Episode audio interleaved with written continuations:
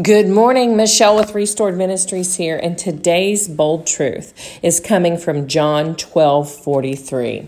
Listen to this. It says, For they loved the praise of men more than the praise of God. Ouch. How many of us sometimes can fall into that trap where we like to be praised by others more than praised by God? We'll hold the opinions of others higher than our obedience to God. We cannot do that. And I love this here in the simple commentary. And we're going through the book of John, and I'm using the Dake Annotated Reference Bible. And it says, you know, the, the word loved here is the Greek word agapao, A G A P A O. And then it says, many permit fear of disgrace, the love of the praise of men, of riches and temporal advantages to make them cowards and too weak in faith to bear the reproach of Christ. Wow.